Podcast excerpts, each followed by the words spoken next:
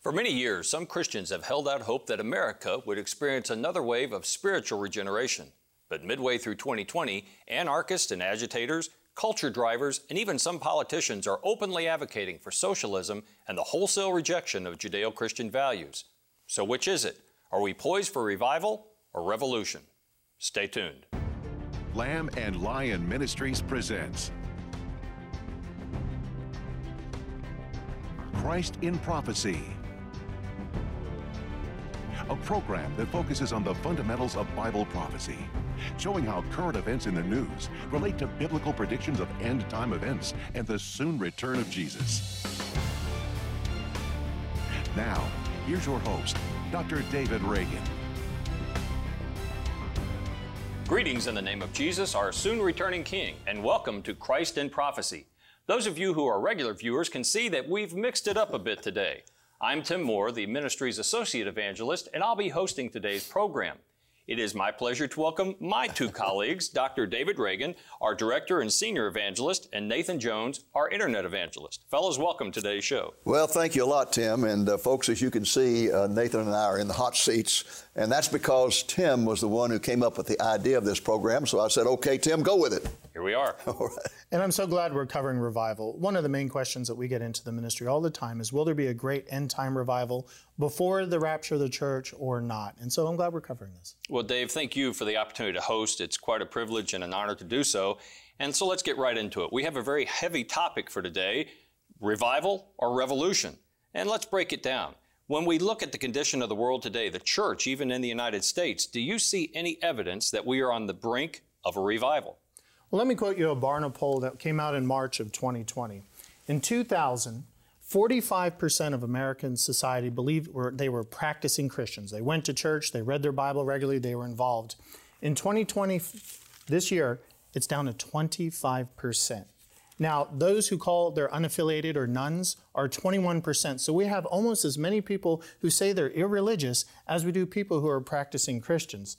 The only upside of that as Bible reading is that 93, 1993, and then again in 2020, it's still about 35%. So we're finding that church people are leaving the church and doing their own home studies and their own things. But overall, Christianity is continuing to decrease in numbers here in the United States and, of course, decrease in influence. But does that mean that we're poised for an explosion of evangelism? We are a mission field right here at home. Is that an opportunity or a possibility you see evidence of around us today?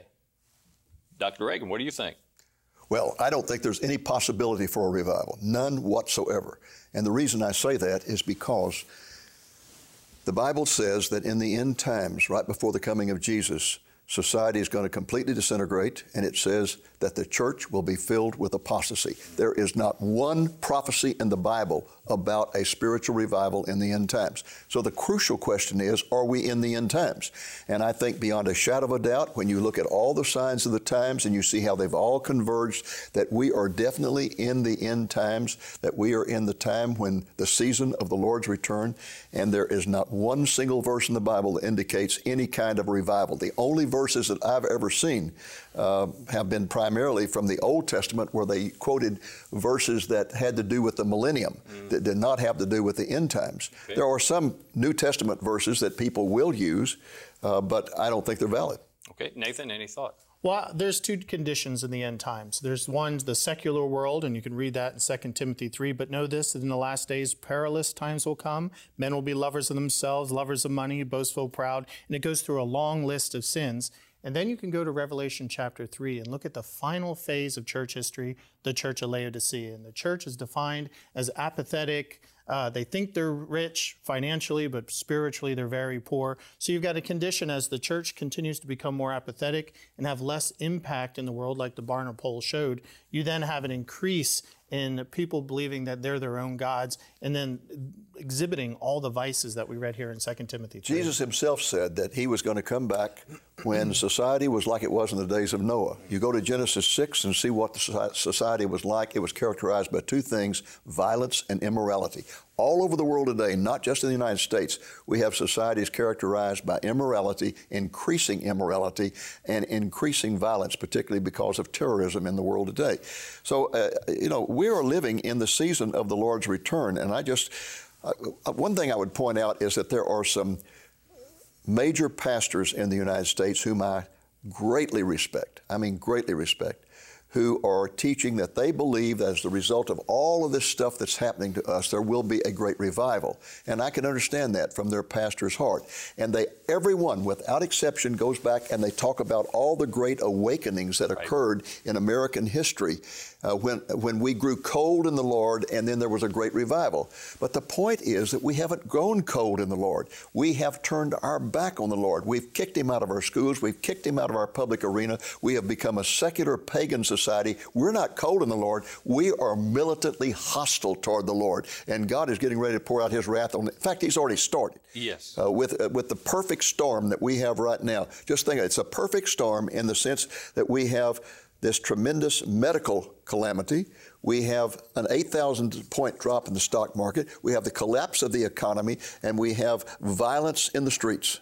It's a perfect storm. It is a perfect storm. Well, not to disagree with any of you, because obviously I agree that we are living in the season of the Lord's return. The signs of the times are manifest all about us. But there are individuals who will point to passages like Joel chapter 2, verses 28 through 32. And they'll say, well, Joel promises in the Lord through Joel that it will come about after this that I will pour out my spirit on all mankind. Obviously, it says on beyond that, your sons and daughters will prophesy, your old men will dream dreams, your young men will see visions and I will pour out on male and female servants my spirit in those days. And they say, see, that's still a promise for the outpouring of God's spirit. Um, well, Obviously, for, Peter quoted that passage in Acts yes. and said and, and if then. you read the verses before that, there's two important things. It says there's going to be two outpourings of the Spirit: the early rain and the latter the rain, latter which rain. refers to the rain, two rainy seasons of Israel. And it also and and the early rain was at Pentecost. The latter rain will be in the end times. Now, notice that the verse starts out by saying, and after this is when it's, well, after this is after the reestablishment of Israel. If you read the preceding verses, the reestablishment of Israel occurred on May the 14th, 1948, exactly almost one year later in 1949. Uh, uh, an evangelist in Los Angeles who was holding a tent meeting took off like a rocket, and uh, suddenly the world found out about Billy Graham. And this great evangelism occurred all over the world. That was the uh, that was the beginning, I believe, of the latter day pouring out of the Spirit. We have been in it since then. We are at the end of that period, not right. the beginning of that period. I concur completely. Nathan, any thought? Yeah, just like Dr. Reagan said, Acts two seventeen, Peter quoted Joel saying that this is the time at Pentecost. You're hearing these miraculous things happen. We're not supporting that the Holy Spirit has cessated through church history. Absolutely not. The Holy Spirit continues to do the work of salvation and provides miracle gifts. But it, it seems to indicate in Joel that as we get up to the second coming of Jesus Christ at the end of the tribulation, that these miraculous gifts will increase. And so we got to differentiate then between the rapture and the second coming. Yes. Leading up to the rapture, all these dreams and vision stuff? I don't think so. I think those are dedicated to the outpouring, as Dr. Reagan said, during the tribulation time period, that seven years when God will judge the earth. Okay, so if we don't see any evidence, and if God's word doesn't support any thought that there will be a widespread revival, I'm talking national or on a global scale. Obviously, in individual lives, there is that opportunity always. We'll touch on that in a moment. But if there's not the likelihood of a revival, then what about revolution? Obviously, when we as a nation revolted back in 1776, it was against the tyrannical reign of the King of England. That's uh, documented in our Declaration of Independence. But if we are talking about another shoe that is to drop, is America on the brink of a revolution? And if so, what are we revolting against? No, today? we're not on the brink of a revolution. We are in a revolution. We are revolting against God and against His Word. The apostasy in the church today is absolutely, totally appalling. Look how fast the church and even the evangelical church has flipped on the issue of homosexual ordination, homosexual marriage. It's like there's no verses in the Bible that condemn yes. this. It's just unbelievable. One of the most popular apostasies being taught in the church today, even by some evangelicals, is the idea that there are many different roads to God. After all, we've got to be tolerant, and we've got to understand that, you know, uh, the, uh, the Muslims have their road, and the Jews have their road, and the Hindus have their road, and that is absolute nonsense, and it makes Jesus a liar when he said, I am the way, I am the truth, I am the life, and I am the only way to God. Amen. We have to look to what the Bible prophecy says the end game is. What is the end game in the tribulation? It's a one world government ruled by a man of lawlessness who promises to bring peace to all the chaos. So the world has got to get more chaotic, uh, more wars and rumors of wars, more of the signs that Jesus gave in Luke 21 that point to a destruction of organized society and a rebuilding it in the Antichrist image. So uh, America is the biggest impediment to the world trying to destroy Israel right now, and we're seeing this kind of crossover as the church gets weaker and Israel gets more prominent. That eventually the church will be removed, and then when you talk about revolution, then all hell will break loose, and that's how the Antichrist establishes. I want to emphasize how far and fast we've come. In the year of 1999, I wrote this book, and it was published in the year 2000. And the book was titled Living for Christ in the End Times. And the subtitle was Coping with Anarchy and Apostasy. And the publisher refused to do that subtitle. He said, That's too radical. He said, We're not facing anarchy and apostasy. I said, We are. He said, No, we aren't. So he gave it, the, you know, publishers have absolute control of the cover and what the cover said. So he gave it this incredible subtitle Be Balancing Today with the Hope of Tomorrow, whatever that means. I, that's goobly gop. So in 2015, I decided to jerk the copyright from the publisher because I owned it. And we published this book again, a revised edition in 2015, and we put that on there, Coping with Anarchy and Apostasy. And I think even then people thought that was a little radical. I don't think anybody's thinking that's radical no, now. I don't think so at all. You know, I've been writing lately about uh, Saul, King Saul, as opposed to David, the first and second king of Israel. And it's interesting to me that the Lord himself described the reason that the Israelites were clamoring for a king. He told Samuel, they're not rejecting you, they're rejecting me. Mm. And of course, he anointed Saul to be the first king. But later, as Saul disobeyed the Lord's commands, the Lord said very clearly, I'm rejecting you as king because you have not obeyed my commands and you have rejected my word. And so, whether it is talking about revival or this revolution that we are talking about right now, America and even the church is not so much rejected the, the thought of Judeo Christian values. We've rejected God Himself and his very word. And that pattern continues to this day.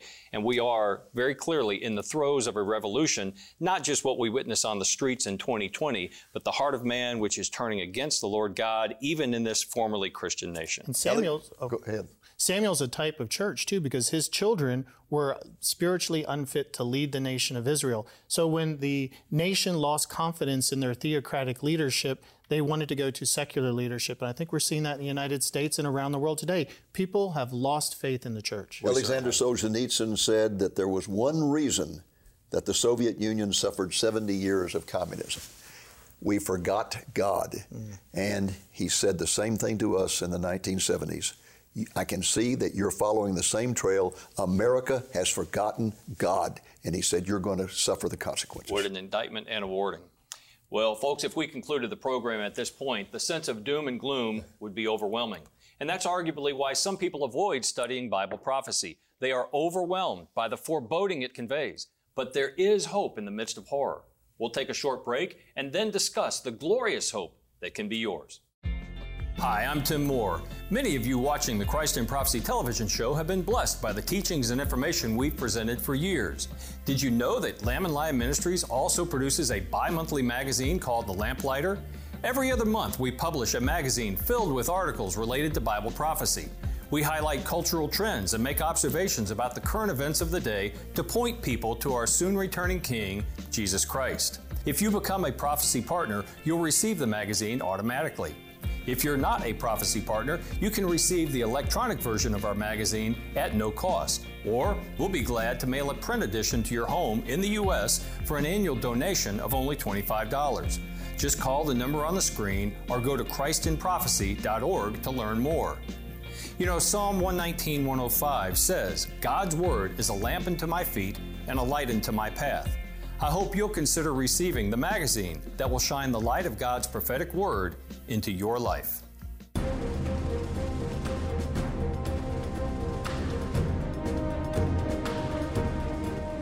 Welcome back to Christ in Prophecy. Tim Moore has been leading our discussion about whether we're destined for revival or revolution. But as we closed our first segment, he hinted at hope in the midst of horror. So, Tim, what in the world do you have in mind? Well, Dave, we've already established the very tragic state of our society today, but throughout our discussion, we focused on what Bible prophecy had to say about the day of the Lord and what is in store for mankind in God's master plan. So, as Paul Harvey would say, let's talk about the rest of the story. so, if revival is impossible and revolution is inevitable or already underway, what is an individual to do? In other words, I would submit to you that instead of focusing on those very gloomy scenarios, we should focus on God's glorious revelation about the future. And again, not revival or revolution, but revelation. What say you? Well, let's look at the prophet Jeremiah. If anybody was watching a country fall apart and get torn apart and taken away into exile, uh, it was the weeping prophet. And he says in Lamentations 3, and he's, he's going through all his and troubles. after the thing has been destroyed. Yeah, Israel's destroyed. The nation's gone. And he's, he's weeping in, in the dust. And he says, This I recall to my mind. Therefore I have hope. Though the Lord's mercies are not consumed, because his compassions fail not, they are new every morning. Great is your faithfulness. The Lord is my portion, says my soul. Therefore I hope in him. I hope in him. You He's know, Tim, uh, every time I uh, get the feeling down about what's going on, I see society falling apart, I see apostasy growing in the church. The one verse I go to that gives me great hope is found in Psalm 2. Psalm 2 begins by saying that all of the leaders of the world, all the political leaders, the kings and princes and so forth, are all conspiring against God and His anointed one. That was written 3,000 years ago by mm-hmm. David, Yes. and it's still true today.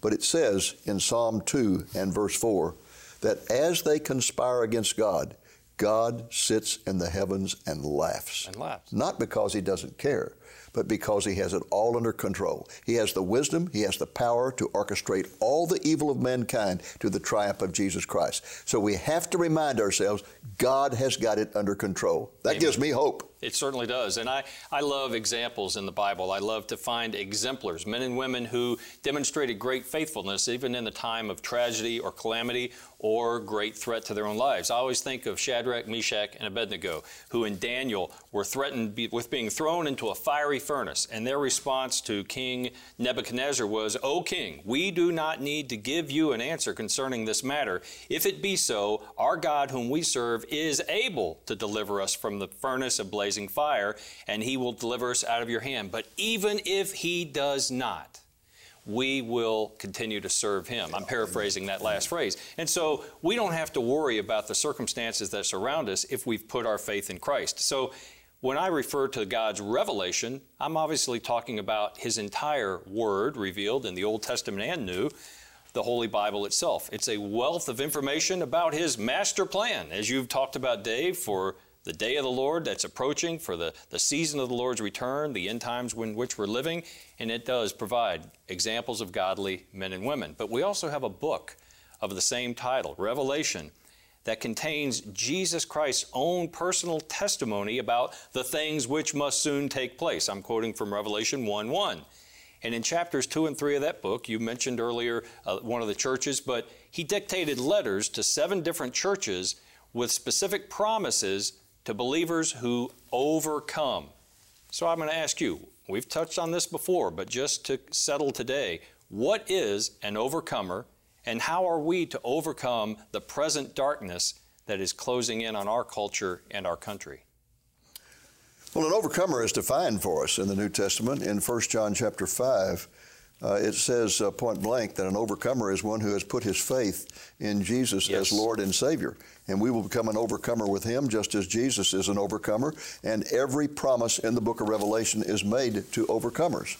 But you know what? Before we get deep into Revelation, I want to go back to the f- previous question you had, but where you talked about hope. Yes. I, I think we need to talk more about hope uh, because we have a great hope. For example, in Isaiah 43, God says, When you pass through the waters, I'll be with you. And though the w- rivers, they will not overflow you. And when you walk through the fire, you will not be scorched, nor will the flame burn you. For I am the Lord your God, the Holy One of Israel, your Savior. God is going to walk through with us through the worst possible times. The Bible is full of passages like this over and over that give us tremendous hope. And of course, the greatest hope that a Christian has right now amidst all this is found in 1 Thessalonians chapter 4, beginning with verse 13, where it talks about the rapture of the church and how Jesus is going to appear in the heavens. There'll be a shout of an archangel, the blowing of a trumpet, the dead in Christ will be resurrected, and those of us who are alive will be taken up and translated on the way up from mortal to immortal. And it says at the end, therefore, comfort one another with these words. Those are great words of hope and comfort. They certainly are. I think of Habakkuk, who was given a revelation of God's uh, judgment that was about to be poured out on his nation. And, and Habakkuk was taken aback, as we like to say. But sure was. he was uh, despondent. He just couldn't believe all the horrors that were about to ensue. And he prayed, Lord, in wrath, remember mercy. And I always think the Lord must just have been shaking oh, his head because, his, yeah. yeah, oh, really, the Lord is the definition of mercy. And so even as we are about to enter a period, the world is, of unprecedented wrath, the Lord always offers mercy to those who put their trust in Him. And I love the way Habakkuk ends because after God's told him, I'm send, bringing the Babylonians, they're going to completely destroy your nation. He thinks about that for a long time and then he says, Well, here's where I am, Lord. I will exalt your name. I will rejoice in you, the God of my salvation. The Lord God is my strength. He has made my feet like hinds' feet. He makes me walk on the high places. He says, even if you destroy all the food and all the cattle and everything else, I'm going to put my trust in you and I'm going to hope in you because I know you're a God of love and goodness. And the Lord affirms that hope and that trust by saying, the righteous will live by faith. Faith. Exactly right. We're not to live by our feelings. No. We live by our feelings, we're going to get in trouble real fast. they are very fleeting and uh, false. But there's some prerequisites. You have to be a Christian. Uh, go back to 1 John 5. It says, Whoever believes that Jesus is the Christ is born of God, and everyone who loves him, who begot also loves him, has begotten him. So we have to love him. It goes on to say that we have to keep his commandments. In other words, what's his great commandment? To accept Jesus Christ as a Savior, love God and love others. And uh, for whoever is born of God overcomes the world, and this is the victory that has overcome the world, our faith. And so mm. we're talking about belief in Jesus Christ as Savior, to be His child. We're talking about loving God and obeying His commands, go out and preach the gospel, and to remain in faith. As you just read, the just shall live by faith. That's the definition of an overcomer.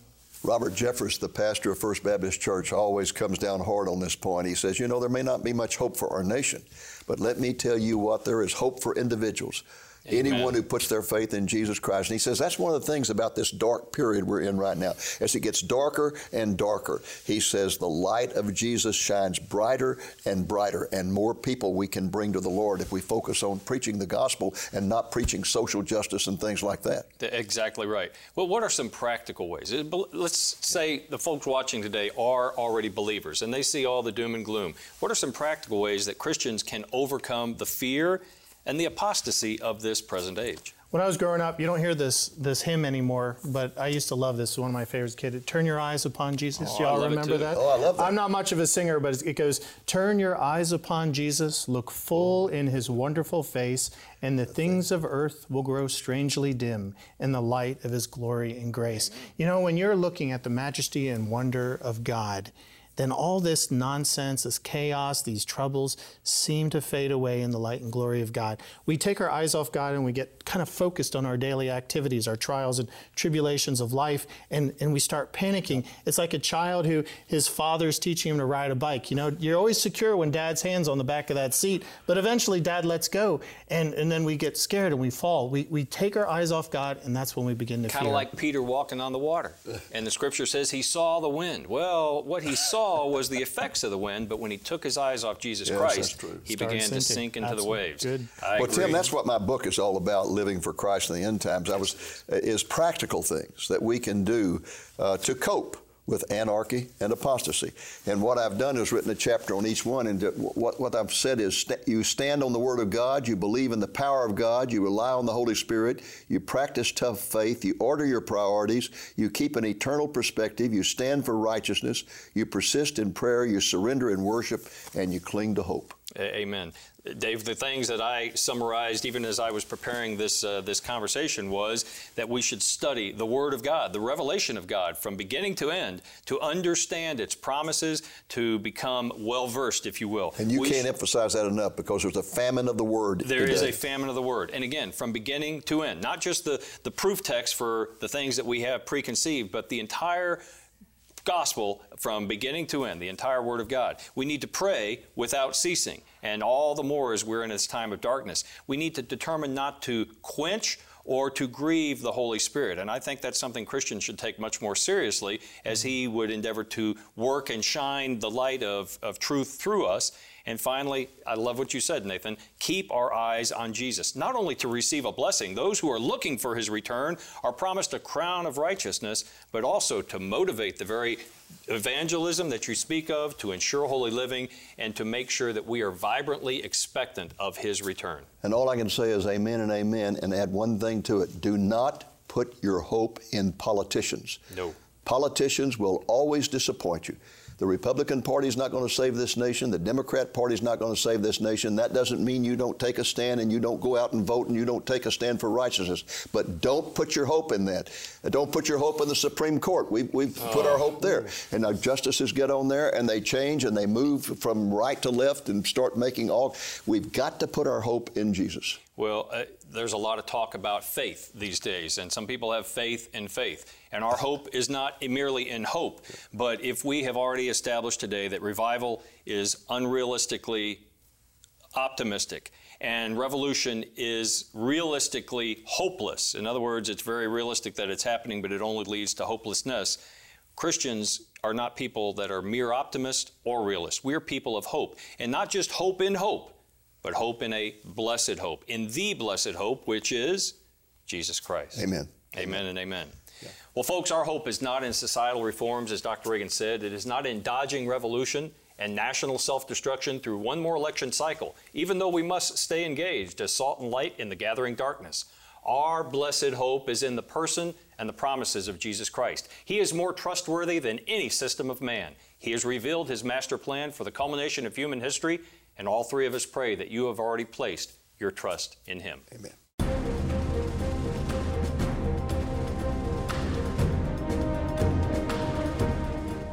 Well, folks, that's our program for today. We hope it has been a blessing to you and that the Lord willing, you will be back with us next week. Until then, this is Tim Moore for Lamb and Lion Ministries saying, Look up, be watchful, for our redemption is drawing near. If you want to understand why God has allowed this pandemic to ravage our nation and destroy our economy, you need a copy of my book, God's Prophetic Voices to America.